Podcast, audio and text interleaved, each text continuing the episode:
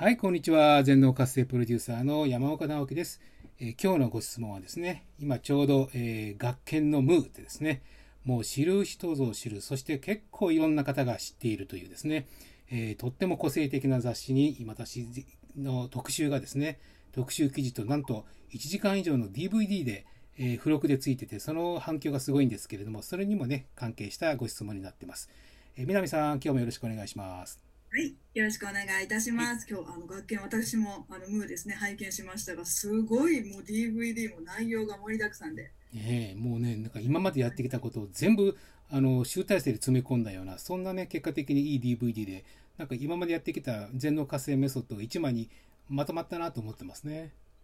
そうですよね。セミナーの内容なんかもちょっと入っていたりそうですね、ええかなりね、イメージ機構ですとかね、え実際の音差、チューナーを使ったワークの仕方とか、ああいうものをね、もっと多くの人に広めたいなと思ったら、ちょうどね、学研さんからあのお声掛けいただいて、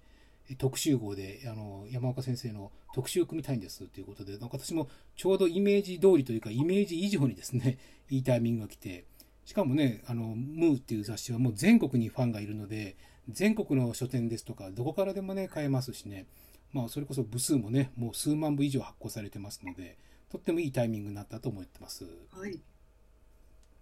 はい、そうですね。はい、今日いただいたあの感想、あの質問もですね、はいそのあたりの思うんですけれども、はい。学研ムーの11月号の記事と DVD を見ました。はい内容が盛りだくさんでとても勉強になりますというか、ゆうさんからのご質問でして、今、あの山岡先生、癒しフェアも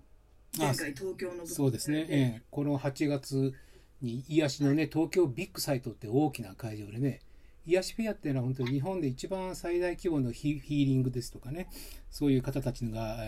大集合する、あのしかも世界中からもね、有名な著名なあのヒーラーの方とかチャネラーの方とかね、あのクリスタルボールの演奏者の方とかもいらっしゃってね、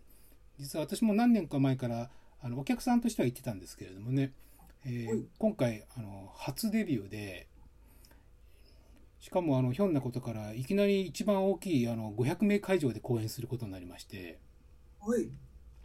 ですので本当に自分としては面白い流れで来てるなぁとね思いましたねこのエジプト以降がねあなるほど。そちらですね、この質問にもおそらく関係するかなと思うんですが、癒しフェアの500人での会場ですとか、ムーの掲載などで、うんいろんな方面で活躍されている山岡先生ですが、どうしたら山岡先生みたいに多方面で活躍ができるようになるのでしょうかというご質問をいたはあだいております。はあはいええまあ多方面というよりも何て言うんでしょうね。まずはただリクエストは大きなところで必ずイメージワークでしてますね。はい。それはええあのー今まで自分がやってきたものを自分のやり方だけで広げていくのではなくて今回の場合はより大きな流れにちょっと身を任せてみようっていうことをですね意図的にやりました。そしてそれはそうです。ええでほとんどの人はやっぱり頭で考えてまあ左脳で考えてねえーこう次にこういうセミナーをやってこういうプロモーションをやってその次がステップアップしてっていわゆる段階を設けてくるっていうのがまあこれが常設というかねあのステップかもしれないんですけれどもあえてもうその流れとは違う流れに自分自身を持っていこうというふうにイメージしてそしてまあイメージ的には大きなスパイラルで乗っかって広がっていくっていうそういうイメージ機構をやりましたね。自分自身がその大きくなっていくような。そうです、え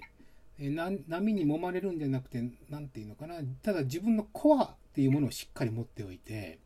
はい。自分のコアでできるものは何かというとやはりイメージの使い方。そしてあの脳の活性の仕方。そしてイメージだけじゃなくてそれを周りに広げていくエネルギーワークの仕方とかねでこれはまあきっちり自分ではできるなと思ってあとはそれをどうステップを作るか流行らせるかっていうことを考えるとなかなかうまくいかないんですよね。うんなのでそこをあえても大きくこの世界とかいう地球というかねそこに自分のそのエネルギーを全部ポーンといっぺん大きく手放して大きく放り投げてそこからぐるんと回って帰ってくるものを断らずに全部受けてみようというふうに思いました。うんそうやって山岡先生自身もその全能活性メソッドですとかあのイメージの力を使ってそうですね。ええ癒しフェアですとかムーを引き寄せたような形に、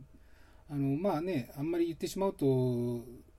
なんて言うんでしょうねもう種明かしになるかもしれませんけれども今年の初めからは一切私は基本的に自分のセミナーを一切やらなかったんですね。そうなんですか。はい。個別でやってしまうと今までの自分のパターンにまた入ってしまうので、まあ、もちろんそういった意味ではリスクはあるかもしれませんけれども一遍手放すんだからもう夏至のエジプトツアー以外はもう何も入れないって決めて、うん、でも逆にそれに集中したおかげであのうまくその波がねあのやってきたのかなと思いますので、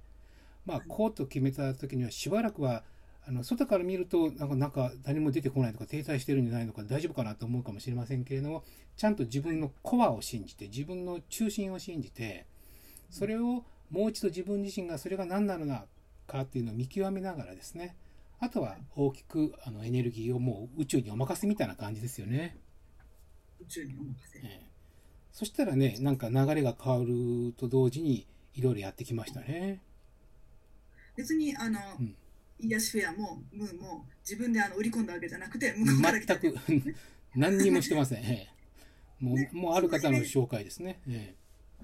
で癒しフェア出てみないかと言っていただいたり、えー学研のムーさんにしてもあの以前ねあの編集であの顔見知りのお付き合いの方が突然ですねメールが来て「お久しぶりです」ということから始まりましたね。